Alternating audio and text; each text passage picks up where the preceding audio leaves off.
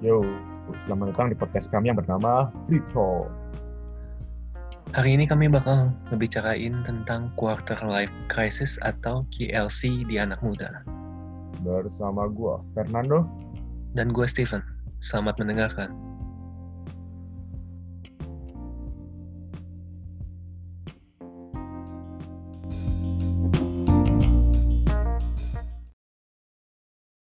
Selamat siang, Steven. Apa kabar? Selamat siang juga, Fernando. Baik-baik, baik. Lu gimana, dok? Baik, saya juga. Kita udah lama nih ya nggak ngobrol-ngobrol santai gini. Ih, udah apa banyak terlalu banyak ini, terlalu banyak kerjaan sebelum lebaran, deadline. Hari ini kita mau ngobrolin tentang apa, dok? Jadi hari ini kita mau ngebahas tentang quarter life crisis atau biasa yang disebut sama KLC. Oh, Itu pasti KLC. sebagian orang anak mu sebagian anak muda tuh pasti sedang berada di masa ini sih kalau gue bilang. Oke. Oh iya, sebelum ngebahas itu, eh, untuk teman-teman yang dengerin Free Talk, thank you banget untuk dukungannya, thank you banget yang udah dengerin. Kalau misalkan memang ada kritik ataupun saran, please kirim ke Instagram kami di Di DM aja, DM. Gue minta lo na- nama akun at freetalk underscore Ide. ide. Ah, iya. Jadi tolong di DM aja dan minta tolong ya kalau misalkan emang ada kritik atau sarannya gitu. Sama kalau kalian mau ada usulan buat topik yang pingin diangkat juga ya, silakan aja DM langsung ke kita. Oke, karena hari ini topiknya tentang quarter life crisis, gua udah ngajak salah satu temen gua nih, Dok. Wah, siapa nih? Nah, sebenarnya sih temen lu juga, cuman cuman udah Oh, udah temen gue juga. iya, udah udah lama udah lama nggak ini juga, udah lama nggak ngobrol juga sih sebenarnya. Halo, Hai hai, Halo, halo. teman saya. Dodol. Hai, hai, hai. boleh kenalin diri dulu temen saya. Boleh. Hai, eh apa sih nama sebutan pendengarnya? Pendengar Free Talk. Talkers. Free, free Talk. Free Talkers kan? Belum ada. aja. Belum ada, belum ada. Ya udah, gua gua kasih ya, gua kasih namanya ya Pendengar Free Free Talkers ya. Pokoknya eh, buat pendengar setianya Steven sama Fernando, halo. Gue Cindy, gue teman kuliah mereka, asik. Yuk ya udah udah ngajak gue ini apa ngobrol-ngobrol di channel kalian. Kami juga berterima kasih karena sudah mau berbagi bersama kami semua. Asik. Lo belum berbagi, coy. Sekarang kesibukannya apa nih, Sin? Sekarang saya menjadi apa ya? Karyawan. ya emang sih, ya gue karyawan di salah satu kontraktor di Jakarta. Oh, lagi di Jakarta. Iya, iya, iya. Pura-pura nggak tahu loh. Terus di sana gimana? Maksudnya eh Rame nggak? PSBB, PSBB. oh PSBB. Tapi tetap eh, kerja. kalian PSBB kan? Tetap eh PSBB. PSBB, PSBB, tapi tetap kerja. Proyek tetap jalan nih. Jalan dong, kerja keras sebagai kuda. Udah poni. Kesel. Hmm, Eh, tadi kan kita mau ngebahas tentang quarter life crisis nih. Fernando, kenapa lu mau bawa bahas kayak gini ya? Sebenarnya penting sih gue tahu, cuman gue pengen tahu alasan lu aja. Jadi, sebelumnya gue kasih definisi secara singkat deh tentang QLC itu apa. Oke. QLC atau quarter life crisis adalah masa di mana seseorang yang sudah memasuki usia 20 tahunan mempertanyakan tentang hidupnya dan merasa cemas tentang karir dan kehidupan di masa mendatang. Nah, kalau dari definisi singkat itu sih, mayoritas anak muda zaman sekarang yang baru lulus ataupun yang sudah beberapa tahun kerja pasti sedang mengalami masalah ini sih kalau gue bilang mereka tuh pasti berpikir ke depannya jadi gue harus ngapain ya? Ke depannya nanti kayak gimana ya? Ke depannya, ke depannya. Nah, pasti mayoritas dari kita tuh kayak gitu. Kalau menurut gue sih, Steve. Banyak pertanyaan-pertanyaan yang kayak gitu tuh. ya pasti apalagi ya, apalagi di Indonesia kan, orang-orang Indo kan agak suka apa ya, sensitivitasnya tuh tinggi, ya nggak sih? Sensitif terhadap apa nih maksudnya? Terhadap apa pun, terhadap kasus apa pun gitu loh, ya nggak sih? Coba deh hashtag-hashtag gitu kan di media sosial, pasti orang Indo tuh pasti trending topiknya jadi apa cepet banget gitu loh. Hmm. Apa-apa tuh kan dibahas, apa-apa dirasain. Terus kayak ngomong salah dikit, eh jadinya panjang kayak gitu kan. Hmm. Gue yakin yang yang ngalamin quarter life crisis tuh di Indo pasti banyak banget. Ya, betul. Nah, gue mau nanya nih, Steven. Ke Steven dulu ya. Cindy ntar ya belakangan ya. Ya nggak apa-apa aku mah. aku mah udah biasa. Nih, Steven. Kan kita eh, mau ngebahas tentang QLC ini. Hmm. Dan kebetulan ada narasumbernya itu Cindy. Iya. Nah, kenapa sih lu ngajakin Cindy bu- buat jadi bin sharing sama kita? Kenapa gua ngajak Cindy? Karena eh dia itu adalah salah satu temen cewek gua. Salah, temen gua yang cewek yang paling mandiri yang gua tahu. Salah satu yang paling mandiri lah. Maksudnya seka- dari sejak dari kuliah pun gua udah ngeliat dia sebagai pribadi yang mandiri, yang rajin, pintar. Nah, dia sekarang juga udah kerja di Jakarta sendiri gitu. Dan menurut gua dia salah satu temen yang bisa diajak sharing sih untuk masalah ini. Karena gue juga pengen tahu dari perspektif cewek juga dong, gitu. Asik, asik, asik. Nomor rekening berapa? Rekening berapa? Ditanya nomor nih. nah, oke. Kalau misalnya gitu, Cindy, Iya, iya. lu tuh sekarang udah memasuki QLC seat itu, ataukah belum, ataukah sudah melewati? Eh, sedang ya. Sedang mengalami ya pasti. Umur-umur segini sih. Kira-kira masalah apa yang menjadi masalah utamanya lah dari QLC ini, kalau yang lu alamin? Uang, lagi-lagi uang. Enggak lah. Enggak, enggak, enggak, bukan luka. Ya kalau misal duit sih puji Tuhan ya. Tuhan tuh selalu mencukupi gua entah gimana caranya. Jodoh patut dipertanyakan. Karir tanda tanya besar. Passion masih searching for. Ya itu sih kayaknya lebih ke jodoh karir sama passion kali ya. Jadi untuk duit nggak ada masalah nih? Asik. so kaya banget ya gua. Iya. Enggak sih, bukan bukan nggak ada masalah. Maksudnya itu bukan hmm, nggak termasuk yang terlalu gue pikirin kali ya maksudnya.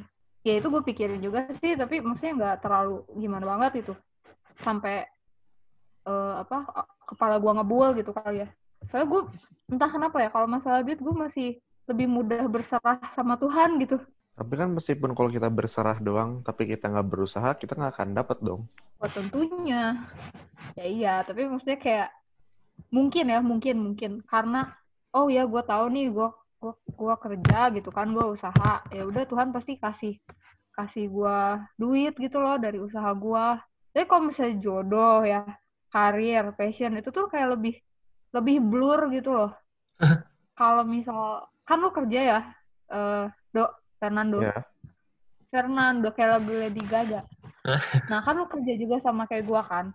Nah lu pasti dapat gaji tiap bulan kan. Yes. Nah itu tuh kayak lebih pasti gitu loh. Oh ya udah, ntar gajian dapat uang kan. Ya kalau jodoh, oh my god, gak ada yang tahu gitu kan kayak no one knows gitu. Kayak absurd banget gitu loh. Kalau jodoh tuh kayak eh ya pokoknya jodoh tuh blur lah nggak nggak pasti terus karir ya karir juga nggak sepasti lu gajian tiap bulan gitu loh ya kan bener nggak sih Dan kalau kita stay terus, terus kita kerjanya bagus kan pasti bisa ada promosi dong. ya iya sih tapi kan tergantung bos lu juga kan kalau misalnya bos lu lagi ribut sama istrinya gitu kan terus moodnya jelek pas hari lu harusnya dipromosiin terus kayak gak dipromosiin Itu mah Kayak sial. Kayak harus kayak gitu. Makanya kita harus pandai-pandai menjilat bos kita. wow jilat guys gila lu Menjilat. Eh tapi iya ya, gue gue gue tuh pernah dengar ada istilah ini atau nggak sikut kiri, jilat atas, injek bawah gitu ya. Sadis banget. eh itu kata kata orang dulu pas pertama kali gue kerja candaan tapi emang faktanya kayak gitu gengs namanya kerja ya Hmm, hmm, hmm, hmm. Ya nggak usah ngejelat banget sih. Basah nanti bos lu. Satu lagi passion ya. Gue Iya. tuh kayaknya nggak punya passion coy. Nggak punya passion? nggak. Nyanyi, nari kek, gambar. eh nyanyi itu kebiasaan. Oh, terus nari itu kalau lagi happy doang. Ya ka- kagak ada passion yang bener-bener kayak orang lain gitu. Kayaknya nggak ada deh gue. Hmm, hmm, kalau hmm. cita-cita gue punya Apa tuh? jadi CEO Wah, Fernando nih. oh sama Kagak. Cuman, pengen gue colok matanya cuman maksudnya Fernando cita-citanya mungkin bisa menyaingi Cindy. apa-apa Cita saya menjadi kaya raya dan dikenal banyak orang. Oh, berarti nggak perlu CEO ya? kayaknya gue punya ini deh gue punya eh, apa namanya alternatif job gitu buat lu kalau cita-cita lu itu mah ya nggak sih tuh jadi ini aja jadi youtuber gitu kan jadi artis udah paling pas tuh lu terkenal terus banyak duit Nah, makanya saya sama Steven lagi mulai itu menjadi podcaster. oke gue dukung ya tapi tapi yang kayak gitu itu ya. Ini sekarang gue lagi berpikiran.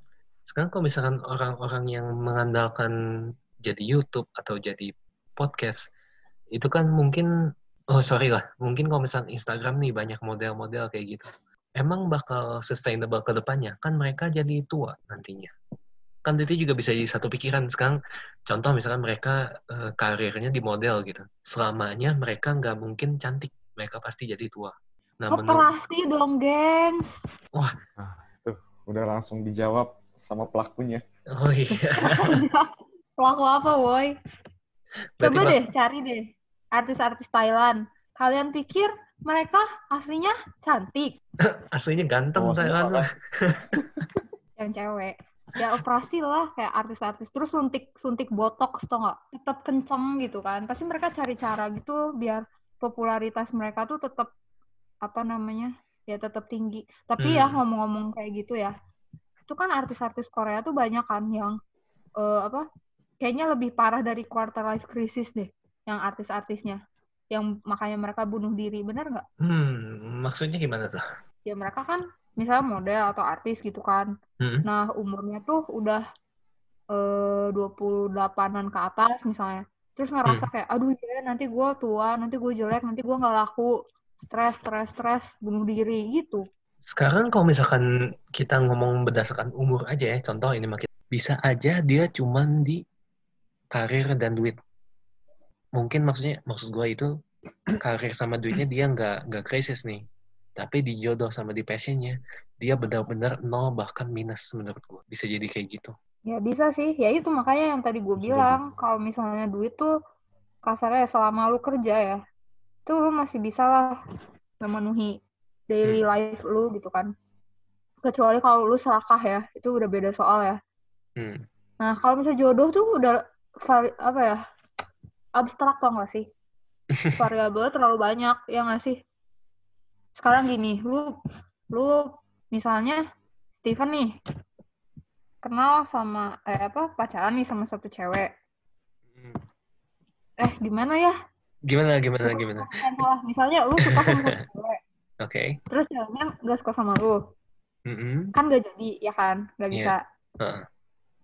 Terus satu kasus lagi ada cewek ngejar-ngejar lu, tapi lu nya nggak suka sama dia, pasti nggak jadi kan? Mm-mm. Nah terus eh, apa? Ya terus aja kayak gitu gitu loh, kayak lu nemuin situasi, nemuin orang, waktu dan kondisi yang tepat, itu kan susah, Mhm. nggak ada hitungannya gitu. Kalau lu kerja lu pasti lu usaha ya apa pun itu lu mau kerja kayak atau lu usaha kayak jualan kayak atau apa lu pasti dapat uang pasti. Belum tentu Kalau juga karir- dong. Misalnya eh, lu kerja, lu dagang, tapi tiba-tiba ada hal yang di luar nalar yang tidak terduga kayak misalnya sekarang ada COVID kayak gini kan, otomatis lu bisa di PHK. bisa dagangan lu nggak laku kayak gitu kan. Tapi maksud gue gini, eh, lebih bergantung kayak lebih bergantung sama usaha lu sendiri gitu loh. Kalau misalnya lu berusaha pasti bisa, eh pasti pasti dapat uang. Tapi kalau jodoh ya, lu mau berusaha segimanapun itu, kalau misalnya kata Tuhan jodoh lu belum gitu ya, atau misalnya lu kagak punya jodoh, amit-amit, ya udah gitu nggak bisa gitu loh. Kayak kalau jodoh kan menyangkut dua personal yang berbeda gitu loh, dua ngerti, nggak maksud gue? Kayak menyangkut dua makhluk gitu. Kalau Iya. duit kan lebih ke depend Kepala. sama diri lu sendiri kan. Mhm. Kalau jodoh nggak bisa lu depend sama diri lu sendiri. Kayak misalnya gini, eh kalian berdua ganteng, mapan, baik, pintar, udah sempurna banget gitu nih. Amin, amin. Amin, amin, amin. Terus, terus nah, eh, apa? Gimana ya? Nah terus si, ya kan itu udah berusaha sekuat tenaga kalian kan ya. Hmm. Nah, terus kalian dapet cewek nih, udah pacaran nih, udah apa-apa, eh taunya nggak cocok gitu kan, karena satu dan lain hal. Karena nyatuin dua kepala kan pasti susah, bener nggak sih? Betul. Kalau misalnya kerja mah ya, sepintar-pintarnya lu, segiat-giatnya lu, lu pasti dapet materi gitu loh menurut gue. Hmm. I Ada see. bahasa yang lebih simpel nggak? Iya intinya duit sama karir itu lebih predictable. Eh maksudnya lebih bisa Nah, dihitung, iya. bisa dihitung lah istilahnya, lebih jelas. Nah, itu. Sed- Sedangkan Soalnya gue nggak suka yang nggak pasti. Nah, kalau misalnya balik lagi tentang QLC nih, Steven. Kan tadi Cindy udah cerita tentang permasalahannya dia. Mhm. Kalau misalnya dari lu sendiri, lu nanggepinnya gimana tentang QLC? dari gua quarter life crisis ini karena kita terlalu apa ya? Satu terlalu overthinking, dua terlalu bandingin bandingin sama orang lain. Maksud gua gini, kita kan pasti ngelewatin krisis nih. Maksudnya kan kita pasti kayak eh, mulai mikirin duit, jodoh, Dan karir. masalah lah ya. Iya, heeh, maksudnya masalah-masalah yang tadi gitu kan, yang tadi disebutin sama Cindy gitu. Cuman gue mau nekeninnya di mana kita itu di krisisnya itu kayak merasa kita tuh nggak cukup. Selalu ketinggalan, selalu telat.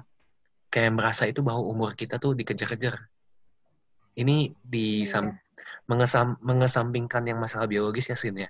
Maksudnya gue nggak mau menutup keadaan, eh nggak nggak mau menutup kemungkinan bahwa oke emang ada eh, apa aspek biologis di situ gitu untuk ngejar umur. Cuman menurut gua kayak kita tuh terlalu kekejar-kejar sama orang lain gak sih? Contoh ini mah, gua merasa gua harus nikah muda karena gua lihat banyak temen gue yang udah nikah, teman kita, ya nggak sih? Iya, iya. Teman gue punya perasaan yang sama kayak gitu. Iya, jadi maksudnya krisis ini tuh diakibatkan karena kita terlalu ngeliat sos- banyak sosial media. Dulu itu tuh sebenarnya kayak nggak tahu sih, maksudnya menurut gua tuh kayak dulu itu Zaman tuh, belum ada Instagram gitu ya. iya, maksudnya Hidup kita kayak tenang-tenang saja. nggak, maksudnya Tapi tapi kayak beda sumber deh. Kayak dulu juga ya. Eh kan gue punya sepupu kan. Sepupu gue udah lebih tua dari gue. Nah temennya juga sama ngerasa kayak gitu. Tapi bukan dari medsos, dari orang tua mereka sendiri. Kayak, ih mana eh, apa namanya? Mana pacarnya? Kayak digitu-gituin loh. Kayak dibanding-bandingin gitu sama orang lain ya. Iya, tapi bukan dari medsos, dari orang tuanya. Nah, tapi kan kalau dari orang tua masih bisa di counter. Nah, itu loh beda loh. Maksudnya di counternya kalau sama orang tua mah kita kan masih bisa ngomong. Ya, nantilah, gampang. Kalau ngeliat teman sendiri kayak ngerasa malu nggak sih? Kayak merasa kayak, Oh iya. kok dia Bukan bukan malu sih, lebih ke pengen gitu Minder ya, kali pengen ya. kayak gitu gitu ya. minder, min, iya pengen. Tapi kan rasa pengen itu kan maksudnya karena kita nggak bisa jadi minder gitu. Jadi merasa malu gitu. Contoh, Hmm. masalah duit. Anjir, eh, dia gajinya udah double digit, gua masih satu digit di bawah 5 juta. Wah, ngenes ya kayak gitu satu. Atau nggak masalah jodoh. Dia udah punya anak 2 tahun, gua masih masih lajang gitu istilahnya kayak gitu gitu. Atau nggak di masalah karir. Dia udah jadi site manager, gua masih QS atau QC, quality control. Gitu. Hmm. Atau nggak dia punya passion, sedangkan gua nggak punya passion. Dia udah nemu passionnya maksudnya dari sejak apa? Dia nemu passion dari sekarang, sedangkan kita belum nemu gitu. Kan itu kan kayak kita tuh ngebanding-bandingin diri sendiri dong. Yang menyebabkan Iya, krisis ini gitu menurut gua sih. Jadi sebenarnya KLC bisa muncul itu karena kita pertama kita insecure tentang masa depan kita dan yang kedua karena kita ngebandingin di- diri kita sama orang yang udah sukses gitu istilahnya kayak gitu ya. Heeh, lebih tepatnya ngebandingin sama teman-teman kita yang kita mungkin nggak tahu latar belakang keluarganya, nggak tahu apa usaha yang udah dia, dia lakuin, cuman kita jadi merasa kayak minder gitu. Kayak, gue harus sama kayak dia nih. Gue harus bisa kayak dia. Gitu loh. Kalau menurut gue lebih ke situ. ya intinya ya sih intinya dari kita sendiri sih balik lagi semua akar permasalahan tuh dari diri sendiri ya kan Betul, betul, betul. Ya. Dari diri sendiri sih. Jadi kita harus ngerubah mindset kita juga dong. Ah, itu. Itu kan maksudnya kan ngerubah mindset, bu, apa? Nggak segampang itu. Makanya da- tadi itu krisisnya ini tuh peralihan dari kita remaja menjadi dewasa. oh iya setuju sekali. Nah inti permasalahannya itu emang hidup tuh nggak semulus paha cari bel nggak selancar cocotnya bip motivator-motivator gitu kan. Iya kita itu harus berpositif thinking. Susah coy serius asli. Kalau misalnya hal itu gampang dilakuin gak akan ada tuh quarter life crisis gak Mm. akan ada orang bunuh diri gara-gara stres Ya, betul. Kay- kayaknya ya kalau menurut gue mungkin mungkin untuk beberapa orang kalau yang ekstrovert gitu yang suka main sama temennya kayak lebih banyak bergaul terus kalau ada apa-apa tuh diomongin gitu kali ya sharing sharing gitu jadi dia nggak kebebanin sendiri gitu Ya itu baik ya extrovert maupun introvert juga harus sih. Maksud gua ya, iya sih nggak bisa disimpan sendiri kecuali orangnya ya mungkin kuat sendiri. Tapi nggak sih. nggak nggak akan kuat gue yakin Heeh. kalau misalnya kuatnya Tuhan nggak akan nyiptain manusia ada banyak kan pasti cuma satu doang Wah betul. Oh iya makhluk sosial. Oke. Kan nyiptain banyak buat ber- buat berkembang biak. yang berkembang biak kan saling ya nggak cuman biologis doang atau fisikal juga Oh kalau lu sendiri gimana dok? Maksudnya lu ngehadapin quarter life crisis gini? Kalau gue sih permasalahan yang gue alamin ya. Kayak misalnya gue tuh udah kepikiran, gue tuh rencana sih gue merit di usia 27, 26, 27, 28 lah. Hmm. Persi- Berarti kan kalau kita misalnya mau merit di usia segitu, kita udah harus punya rumah. Minimal rumah, minimal kendaraan pribadi, sama keuangan yang memadai Hmm. untuk kita membangun sebuah keluarga. Nah, kayak itu sih yang jadi eh, permasalahan utama uang. Karena kan dari uang sumbernya tuh. Nah, dari uang kita bisa dijabarin ke yang lain-lain kayak kerjaan, ke kehidupan berkeluarga, ke mana-mana. Jadi kalau menurut gue sih duit yang pertama. Terus kalau misalnya jodoh ya masih menunggu calon yang dipersiapkan Tuhan untuk saya. Wah. amin ya Allah Kalau karir ya paling belum tahu lagi sih ke depannya kayak gimana. Tapi berharapnya sih gue bisa mendapatkan karir yang lebih baik lagi lah dari sekarang. Kayak misalnya gue penghasilan dua digit, tiga digit, empat digit kayak gitu. Empat digit, dua digit aja susah. Iya, amin aja, amin. Jadi nanti podcastnya go internasional gitu. Wah, Amin. Eh kemarin podcast kita didengerinnya sama orang Amerika loh. oh iya, Jangan-jangan Abam lagi-lagi di US terus denger. iya teman teman kita yang lagi di US sih, betul juga. eh, by the way, gue mau nambahin tadi. Eh, mau komen yang Fernando bilang. Kan dia kalau pas, apa ya, dia merencanakan pengen nikah tuh harus udah mapan kan. Kayak udah punya rumah, udah punya eh, kendaraan sendiri, terus punya ya biaya lah ya buat keluarga kecil dia gitu. Eh, gue salut loh. Karena eh, beberapa beberapa laki-laki yang lain gitu ya. Kalau misalnya berarti Fernando tuh laki-laki yang baik lah ya. Wede. Banyak juga tuh laki-laki tuh pengen nikah tapi nggak modal apa-apa. Jadi you know what I mean nggak? Kayak nyarinya tuh cewek yang apa Bener. anaknya pejabat gitu gitu loh. Jadi dia nggak usah modal apa-apa gitu. Oh, kalau gue dapat yang kayak gitu sih juga nggak apa-apa. Oke, dicabut komen gue. Udah lanjut lanjut. Oke, Steven. mana gitu ya. Lanjut lanjut. Kecewa. Bentar, bentar. Jadi Fernando jodoh atau duit dulu? Duit dulu lah, mempersiapkan semuanya dengan baik dan Tapi benar. Tapi kalau misalnya lu dapat duit dulu, nanti lu dapat jodohnya yang pengen cuma duit lu doang. Ayo. Ya, jangan nyarinya Ya gitu pura-pura miskin lah ya, ya nggak? Iyalah. Kita tuh jangan menunjukkan kekayaan kita. Sebisa Asik. mungkin tuh kita hidup sederhana. Meskipun di belakangnya kita punya BMW, punya Asik. Lamborghini kayak gitu. Wah, nggak mungkin sih, nggak mungkin nggak di post nantinya.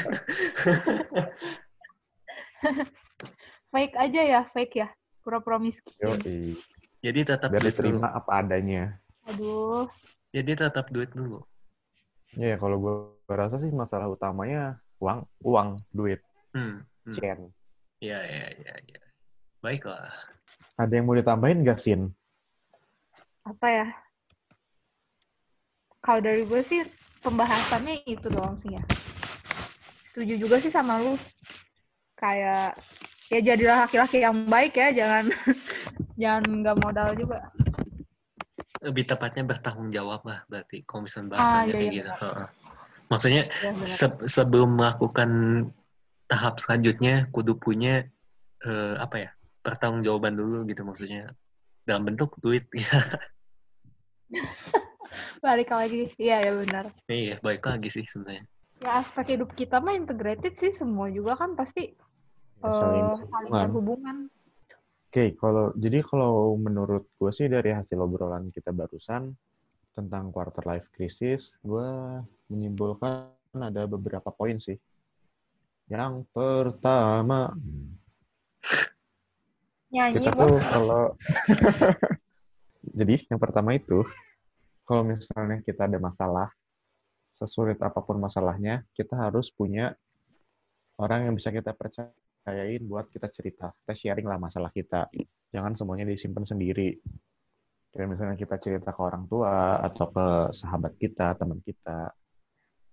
Biar jadi bebannya tuh nggak kependam di kita sendiri, tapi kita juga ya dengan kita sharing itu kan beban kita beban masalah kita jadi berkurang tuh dengan sendirinya. Yang kedua, jangan membandingkan diri kita dengan orang lain. Kita lihat di media sosial, weh sih ini yang tadi Ste- Stephen udah bilang, kita ngelihat orang ini punya Lamborghini, punya BMW, terus kita jadi kepikiran, anjir, kok hidup dia enak banget ya, sedangkan kita buat makan aja susah, istilahnya kasarnya kayak gitu. Jadi kita jangan membandingkan kita dengan orang lain yang jelas-jelas sudah beda level sama kita. Terus yang ketiga, jalanin aja dulu. Yang penting fokus ke hal yang lo percaya dan yakinin. Dan yang keempat, percayakan semuanya sama yang maha kuasa. Ah, sama satu lagi. Yang tadi disebutkan sama Fernando itu bukan untuk dipikirkan tapi dilakukan. Asik. Kayak motonya itu ya, salah satu brand ya. Just do it ya. Oh, tapi maksud gue gini, di quarter life crisis ini kebanyakan banyak banget yang gue tahu teman-teman gue yang istilahnya mereka itu cuma sekedar diem, mikir, merenung tanpa ngelakuin sesuatu gitu. Maksud gue hal-hal yang tadi itu harus dilakukan. Kalau enggak tuh kayak lu bakal tetap di krisis ini gitu. Emang lu bakal lewat krisis ini, tapi nanti hasil dari krisis ini, lu nantinya hasilnya jelek. Tapi ketika lu melakukan Ya. hal tersebut ini dengan fokus yang benar, dengan lu nyerahin apa yang lu udah kerjain sama Tuhan, nah nanti kan hasil setelah lu keluar dari krisis ini, nanti hasilnya akan jadi lebih baik. gitu. Jadi hal-hal ini bukan untuk dipikirkan, tapi dilakukan. Kalau memang nggak bisa, dilatih gitu istilahnya. Iya, iya, iya. Asal yang penting ada usaha gitu ya. Iya, dilakukan. Dilakukan. Iya. Dilakukan. Dari tadi kita ngomong doang guys, nggak dilakuin. Iya, maksudnya ini emang sulit dilakuin. Sebenarnya kita ngomongnya gampang, cuman kayak nanti kan pasti kan contoh misalnya abis ini lihat Instagram, loh kok dia ceweknya cantik banget atau gimana gitu. Nah, jangan Iya. membandingkan orang lain. Ingat aja kayak gitu. Iya. Dilakukan. Terus solusinya apa kalau misalnya lo ngelihat Instagram terus orang lain ceweknya lebih cantik dari cewek lo? Ya sekarang can- lebih cantik itu bukan berarti lebih baik dong. Asik. Berarti harus mikir ke situ ya. Yo, iya lah. Lebih cantik Oke, belum oke. tentu lebih baik. Yep, yep, yep. Iya nggak Tuh Fernando? dengerin ya. Dengerin Free Talkers asik. Buat cowok-cowok yang punya cewek terus ngelihat Instagram temen lo punya cewek yang lebih cantik mukanya daripada cewek lo. Ingat, cewek yang cantik tuh belum tentu baik. Oke, segitu aja kali ya pembahasan kita hari ini. Iya. And thank you banget Cindy mau datang, mau ngobrol. Salah, bukan datang deh. Mau Sharing. mau ngezoom bareng kita. Menyempatkan waktunya buat sharing bersama kita. Iya. Gue yang thank you banget sama kalian di tengah PSBB ini, di tengah lagi apa kegiatan yang apa tidak pasti, terus kalian ngajakin gue sharing ya apa ya? Jadi gue menghabiskan waktu gue dengan hal yang berguna gitu. Yes, yes, Sukses yes. terus juga ya buat kalian. Gue tunggu free talks-nya sampai internasional asik. Amin, amin, amin. Oh iya, jangan lupa juga nih follow Instagram kita di free, at freetalk underscore id. Dan juga kalau mau tahu tentang Cindy bisa juga at IG-nya di at Cindy Angelina A-nya 3. Betul, Sid? Asik. Nama rekening, nama rekening.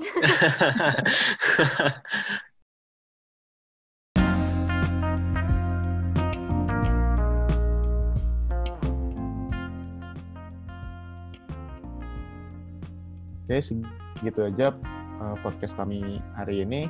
Terima kasih yang sudah mendengarkan. Semoga bermanfaat. Thank you for listening.